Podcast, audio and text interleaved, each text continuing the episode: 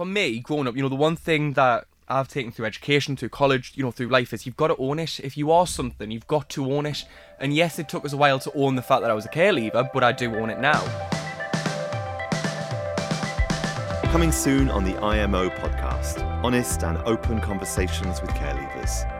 I was the kid that came to a LAC review once with the legislation. I once taught a social worker, so he was like, Oh, I don't know what your entitlements are if you go to university. So the next time he visited, I had the legislation and I educated him. I still think there's a, a lack of aspirations given to the young people. Fight for what they want, whether the professionals agree or not. If that's what they feel is best for them, then constantly fight for it.